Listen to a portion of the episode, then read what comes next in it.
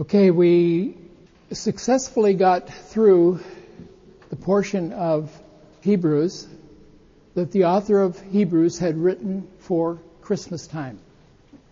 At least we adapted that part of Hebrews to fit with Christmas. And wouldn't you know it, the flexibility of the Holy Spirit to take centuries old scriptures and adapt them to a brand new year. Actually, to 2018. This scripture was written almost 2,000 years ago. And it is fit, perfect for today's message. Can you believe that? Let's see what God has for us for a package for this first Sunday of the year. We're still looking to Jesus for our direction, for our run through life. He's the one that we are fixing our eyes on and seeing Him and the way He has run and the way that He wants us to follow Him in His way.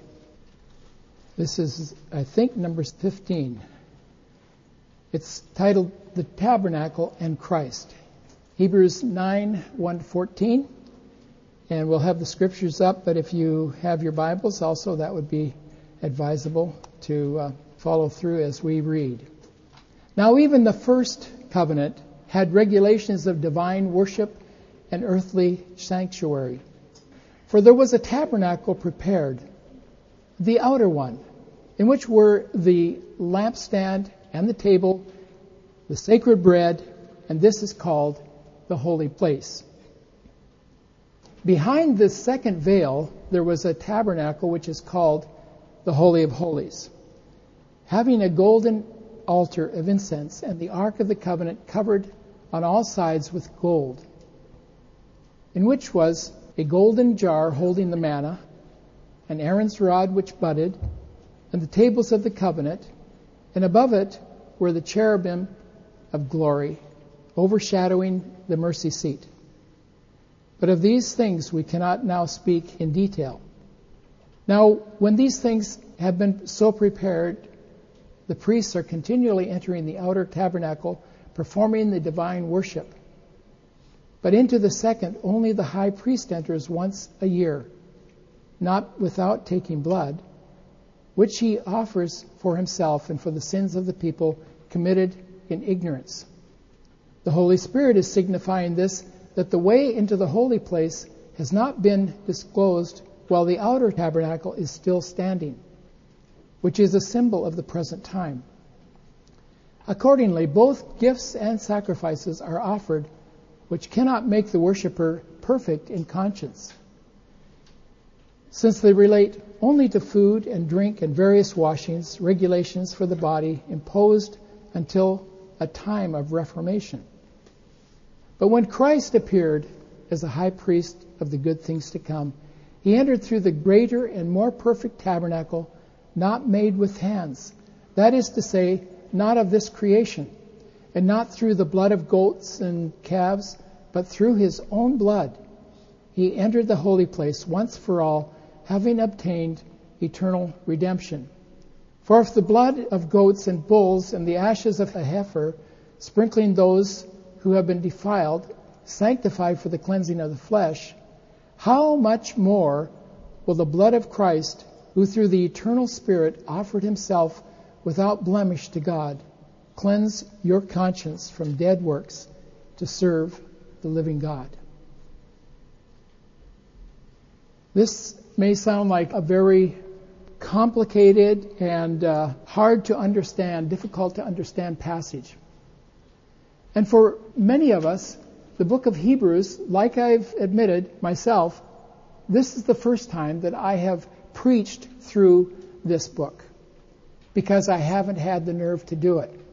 Because of the fact that so much of that's in there has so much weightiness or so much deep meaning that to tackle this is beyond me anyway. But by encouragement and looking at it, I've come to love this book. It's been Katie's book for years, her favorite book. And I've thought, well, that's good for Katie, but I'll stick with John or Genesis, some of those easier ones. And maybe she can teach that sometime. And here I am, halfway through, or more than halfway through this book, and I'm beginning to love it. Why? Because of the detail and the deep meaning that it has for understanding who our Savior, Jesus Christ, really is. And the author of this book is not just throwing out a bunch of facts. He's putting them together in a collage of pictures that are intertwined and intermingled, but yet they're standalone. And each one of them, it's like you've just hit another vein of gold. And you're digging there. Oh, wow. This is great. Wait till Katie sees this. And I run into the kitchen and I tell her, and she says, Oh, yeah, yeah, that's, that's wonderful. Like she knew it already. You know how discouraging that is? But it has been a blessing to both of us to be able to talk together. You know, we're going to teach a course in a few weeks on men and women. I was going to say husbands and wives. We'll get into that a little bit. But on the difference between men and women. And uh, that is a very complicated subject to try to teach. I'm talking about men and women, the difference between men and women. But Hebrews Man, we can sit for hours talking about this. The ins and outs and what does this mean? And I think it's the first time in our marriage that we've really kind of hit that kind of, would you call it a sweet spot, where we're on the same page, we're, we're going the same direction, we're understanding the same things, and we're excited about it. So I'm just recommending for you husbands and wives that are having problems together, Dive into the book of Hebrews. It'll bring you together. or it will separate you. I don't know. But anyway, it's worked for us, and we're loving it. Thank you for bearing with me in going through this study. And today is, I think it's just great.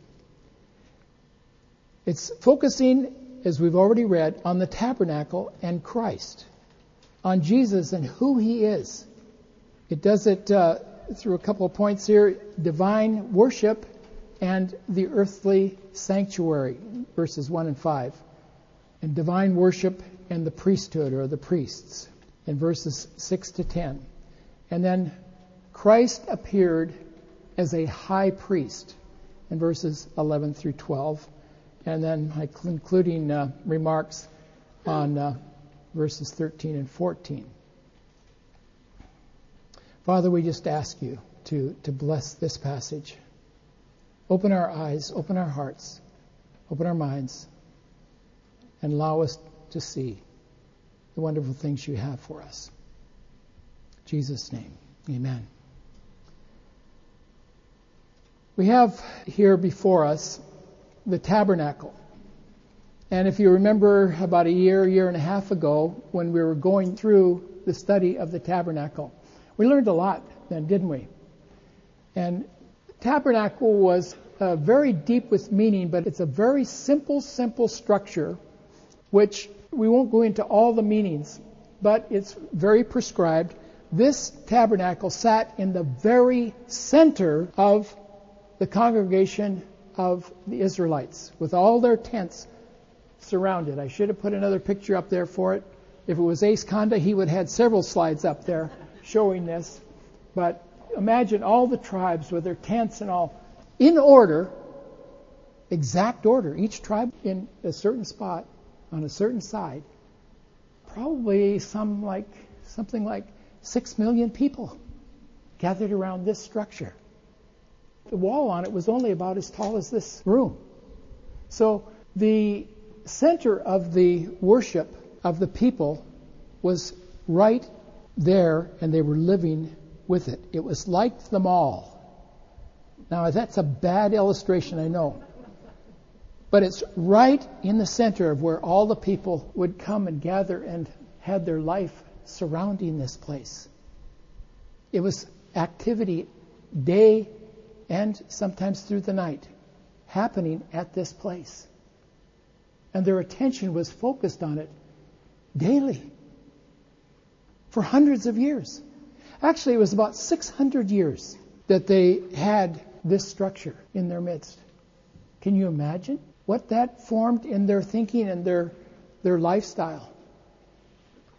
If a man sinned, he was to take an animal, let's say a lamb, and he was to lead that animal up to this gateway, this entrance here.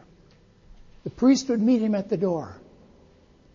And he would say, This is for my sin, which I have committed, and my household. Hand the lamb over to the priest. The priest and several other priests would take the animal and slay it. And then they'd take it up on the brazen altar there and burn it there as a sacrifice. The priest would then move over to the center part there. That is the laver, which was a, a large brass structure with water in it, and that's where the priest would wash his hands before he went into what is called the holy place, which is this place right here. He'd walk through these curtains, put, pulling these curtains apart. They were always closed. It wasn't like a door, but he would walk through into there. Into that inner part was called the holy place, or the outer tabernacle. Inside it were three objects.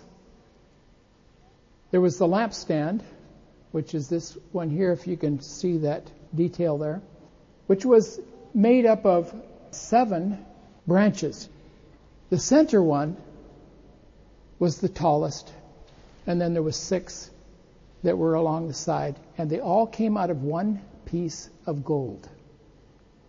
And at the top of that was a, a lamp or a small bowl, and the priest would put oil into that lamp, and there was a wick that would lay in the side of that, and that they would light that. And the wick, you know what a wick is? It's like a piece of thread that draws by osmosis, draws the oil up into the uh, thread, and is burned with the uh, with the flame, and that provides the light. Because inside this structure, there was no other light. It was dark. It was covered by heavy skins. And so it was pitch black in there unless they had some light, like with the lampstand. Across from that was, you can't hardly see it here, but you can imagine it there, is a table. And it has bread on it. Twelve loaves of bread that were changed once a week on the Sabbath. That was called the showbread. It was for the priests. But it was there, set there, unleavened bread to be on display. That God is our provider. We'll get into more of these meanings in a few minutes. Then the next instrument, the outer tabernacle, was a altar similar to what the brazen altar was, but this one was much smaller. It held fire, but it was for incense. And it was placed right before another curtain. Was across the back of this room called the outer tabernacle. Behind that other curtain, then, is another instrument that we talked about, and that was called the Ark of the Covenant and on top of that was the mercy seat and the cherubim. There were two cherubim that were facing each other. That was all made of gold as well. Acacia wood as a structure, and then with gold overlaid. In that was Aaron's rod, the Ten Commandments, the two tablets, and the um, manna, the golden jar of, of manna. And in that inner court, the priest only went in there once a year. In the outer court, the bigger one with the three pieces of furniture in it, priests went in there, in and out, morning and night, and caring for the inside. But on the inside, it was only exclusively for the high priest, and he would go in there. And that is where the blood was sprinkled on the mercy seat, the lid of the Ark of the Covenant. That was done once a year. I'll give you a, a little bit more detailed look at that. We're going to go through this then and try to understand from Hebrews what it is that he wants to bring out in terms of understanding of this worship. Very curious, very unique in its detail and the meaning that it has as we develop this message here this morning. So let's look, first of all, at the divine worship and the earthly sanctuary. We've already described the outer tabernacle, the holy place, that first room that the priests were able to come in and out of that to do what they had to do of lighting the candles, trimming the, the wicks, of putting out the showbread, taking the old showbread away, of morning and evening doing a burning of the incense, morning and night.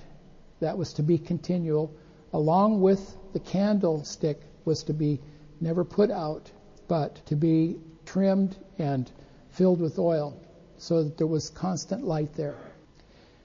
The outer tabernacle, the holy place, was where the daily ministry of the priests happened, representing the daily ministry of the relationship between a holy God and his chosen people. The lampstand represents not only God, the center light, but also man with its one main lamp and six lamps, six being the number for man.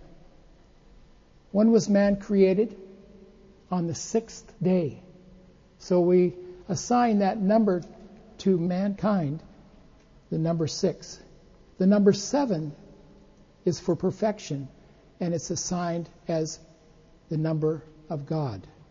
When you hear seven, you think it has something to do with God. The lampstand was not made of candles. Now, there's a lot of people that say, well, the candles were changed. No, it was not candles. In fact, candles hadn't even been invented back in those days. It was oil with wicks. How many of you know what a, uh, a camping lantern is? A Coleman, yes, it, there you go. A Coleman lantern. And they have wicks, and you got to trim them as well to keep the light being bright. Okay, so you're understanding somewhat of what the lampstand was. The lampstand, like I said, basically provided the light for the whole inside of that outer tabernacle or room, the holy place. Otherwise, it was pitch black in there. Jesus, for us, is the light of the world. He said he was the light of the world. That's what he was referring to. That's the analogy he was referring to. Without the sun, without light, we would be stumbling around here just trying to feel our way in this place here. And our lives are dark without the light. And the first thing that God said, his first command, let there be light. In order to live, we have to have light. If we don't have light, we're just groping around in darkness. And we couldn't live. The lampstand's very important.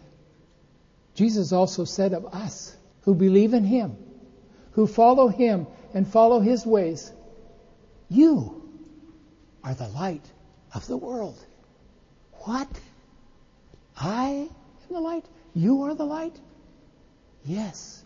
If you believe in me, you are the light of the world. And that doesn't mean that light is exuding from us, but it is coming from the light of Jesus within us as we trust in Him. Because He is light, we also are light. Did you ever think of that about yourself? You know, many of you I've come to know in these last three years, there is a light about you that I know just doesn't come from your great personality, but it comes from the fact that you know Jesus. Have you ever had an experience of being somewhere and you run into this person? Oh, I bet you they're a Christian. Have you had that experience? And you get talking with? Yep, buddy. They are Christian. That's amazing. And immediately there's a connection. How many have had that experience? It's great. The table of sacred bread is there to represent that He is the bread of life, that Jesus Christ is the bread of life. Everything that we receive comes from the Father and is a gift to us. And sometimes we've, we've talked about the fact that we say in the Lord's Prayer, Give us this day our daily bread. Are we begging Him? No, He says, No, you don't have to beg me. I'll provide for you. So we're not begging Him, we're stating a fact. You give us our daily bread. And you know what? He calls us one loaf. We are bread. Because He's the bread of life. We also are, by association with Jesus Christ, we are bread. For who? Who are we for? For ourselves? I don't think so. I think we're for the world. The world is starving for solid fellowship and acceptance. We're that bread for them to eat, for them to have energy to go on. That's why we need to go out and witness to our friends, our relatives, those that we're working with, that they might also enjoy this being together, being one loaf enjoying what Jesus has done for us, the sacred table. And then here's the problem now. I should have written this out. If some of you got your Bibles, look at the verses in chapter 9, 3 and 4. Behind the second veil. It said, behind the veil. We're about ready to go into the inner veil, and the author of Hebrews is bringing us into the inner tabernacle, the Holy of Holies. But it said that the altar of incense was behind that veil. And it sounds like a lot of scholars are troubled over this verse. This is a big, big problem for the book of Hebrews. The implication in reading this, you're thinking that the golden altar is in the Holy of Holies. But on that description that we had here, where is the altar of incense? Is it on the inside? No, it's right here. So some people say, well, see, the Bible, you can't really believe it because the details aren't accurate. Well, I'll tell you what it proves. It proves that we don't really understand, or some of the translators have made some mistakes or got the wrong words. It says behind. But if you look at, and I asked, how many remember Dai Masaki who was here with us last year? We had him over the other day, and I said, Dai, can we sit down for a few minutes? I, I need to talk to you about this problem that I've got. Could you help me understand this? So we looked at the Greek, we looked at the Hebrew, we looked at the English, we looked at other translations. The word behind it doesn't mean that the altar of incense was over here. In fact, some scholars say, well, it was moved each year. No, it wasn't. There's nothing in Scripture that says it was moved. In fact, it was a heavy piece of gold and was, was not movable, particularly by one man, because the priest only went by himself. The high priest went in there once a year. Well, he didn't carry that big thing inside, nor did they, nor were they allowed to. What does that word behind mean? It means associated with, attached to, or connected with the altar of incense. Okay, get the spiritual truth here. The altar of incense was in the holy place. Everything that happened in the holy place was for us as people. The light. We can't live without light. The bread. We need bread. It's for us. It's for an understanding that He provides everything for us. Well, what is this incense about? What is it for? The verse that I started with in this service that our prayers are like the evening sacrifice, like incense of the evening sacrifice. Our prayers. That's what David called it. So that that incense, as it's coming up off the altar of incense, morning and night, through the night, through the day, that incense is permeating, permeating into the Holy of Holies. If we were to, this is another crude illustration, but I'm not going to ask if any of you smoke. But if we had a smoker here and he decided he was just going to smoke a cigarette just outside the door, right here, this door here, what would happen? Yeah, or even through underneath and around the cracks, you'd start smelling, hey, who's smoking in our church? Right? Well, that's the way incense is. It can permeate anywhere. So the whole tabernacle, both the outer court and the inner court, had this fragrance about it. The whole tent, in fact, was permeated. And so the altar of incense wasn't behind in, in the Holy of Holies, but its effect went through and permeated the Ark of the Covenant. What does that mean for us? What does that mean for us today? It means that when we have a prayer request, when we have a praise, when we have an understanding of Scripture and the depth and what it means, and we want to just worship the Lord because of how good and how merciful He is to us. We say, Thank you, Jesus. Thank you for the insight you just gave me. Thank you for hearing my prayer. And I lift this praise to you. It's like it's coming off the altar of incense. It's our prayers. And it has to do with the altar of incense, but it has to do with the Holy of Holies, where God resides. And He's the one then who smiles and is accepting of us. Did you ever think of your prayers like that?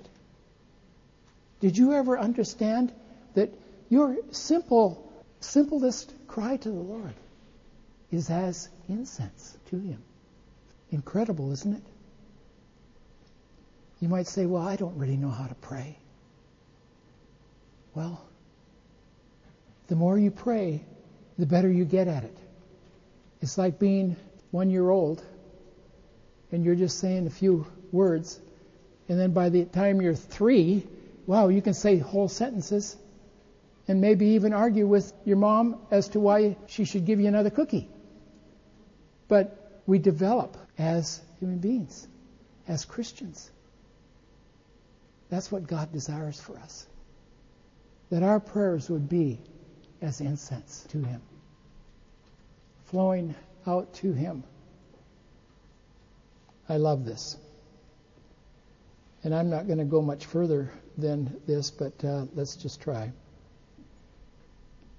On the inner tabernacle, it's the Holy of Holies, the Ark of the Covenant, with the jar of manna, Aaron's rod which budded, tablets of the covenant, and the mercy seat. The priest daily entered the outer tabernacle, and only the high priest entered. He did it once a year, not without blood. He offered for himself first. That's the other thing that we have to remember. When we come to the Lord, remember that we also need cleansing. And in our prayers, don't be afraid to search your own heart first before you give your request. And just say, Lord, I want to be right with you.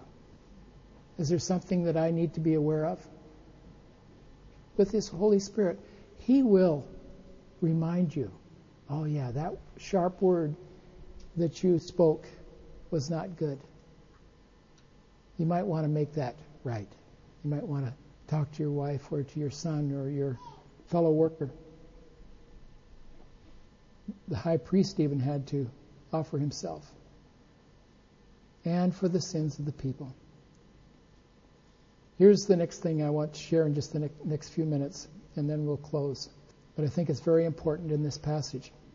Verses 8 through 10, the author is saying the Holy Spirit is signifying that there is a time that will come in the Reformation. What is the Reformation? What is he talking about in these verses? There are also some different ideas on what these verses 8 through 10 are talking about. But here's what I think it was. And there are some authors that agree with me. No, there are some authors that I think were right in this. That as the, you know, we've said that the author of the book of Hebrews, we don't know who he was, but he wrote just prior to or right when the temple was about to be destroyed by the Romans. And so there was a sense that the writer was saying, look, Jesus is gone to heaven. He's left us with the church. We understand all of this that we've learned all of our lives about the temple. And the temple is about to be destroyed. He's saying the Holy Spirit is signifying seems to be implying that this is about to happen and the temple is no more. And did you know that the temple is no longer the place of sacrifice? Did you find the temple in Jerusalem? It wasn't there. It hasn't been there for almost 2,000 years. What? So all of this that's recorded in the Bible is just nothing. No, what is left is what we have in the New Testament.